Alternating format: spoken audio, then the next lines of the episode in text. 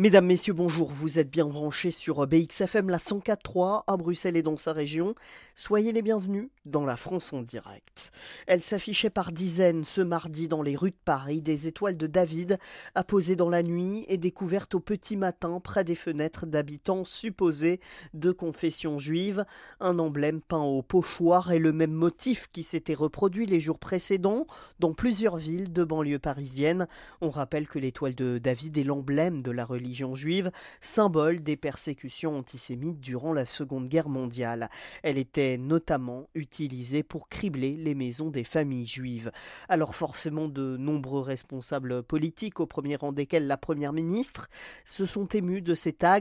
Elisabeth Borne parle d'une évocation glaçante du passé. Et il faut dire que la découverte de ces inscriptions, elle s'inscrit euh, justement dans un contexte de recrudescence d'actes antisémites en France depuis le 7 octobre et l'attaque du Hamas sur Israël. Devant l'Assemblée nationale, la chef du gouvernement a rappelé que depuis trois semaines, plus de 850 incidents ont eu lieu et près de 6000 signalements en ligne ont été réalisés.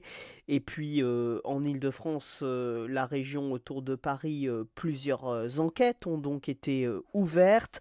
Le parquet de Paris qui précise en tout cas que le caractère antisémite de ces faits pour ce qui est des étoiles de David ne peut pas être retenu pour l'heure puisque ces étoiles ont été apposées avec une couleur bleue, l'étoile de David bleu, je vous le rappelle, qui figure également sur le drapeau israélien, ce qui peut donc aussi potentiellement faire penser à un acte pro-israélien.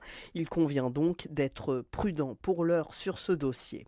En tout cas, en France, pays où les communautés juives et musulmanes sont les plus importantes d'Europe, les tensions sont exacerbées depuis euh, l'éclosion de cette guerre Israël-Hamas, dernière euh, résurgence du conflit israélo-palestinien, des expressions euh, véhémentes, particulièrement visibles sur la scène médiatique ces dernières semaines sur France Inter, radio la plus écoutée du pays. Cette semaine, l'humoriste euh, Guillaume Meurice est au cœur d'une polémique, accusé d'une blague antisémite évoquant pour Halloween un déguisement Netanyahou, le premier ministre israélien, euh, je cite, une sorte de nazi sans prépuce, fin de la citation, des propos qui ont obligé dans la foulée la station publique à réagir, parlant de choix malvenus. Et ce lundi, c'est la journaliste Caroline Fourest qui a fait une sortie remarquée au micro de BFM TV avant de lancer, je cite, euh, On ne peut pas comparer le fait d'avoir tué des enfants délibérément comme euh, le Hamas et le fait de les tuer involontairement comme Israël. Fin de la citation. Sur ces deux cas, l'ARCOM, euh, le gendarme français de l'audiovisuel, a été saisi.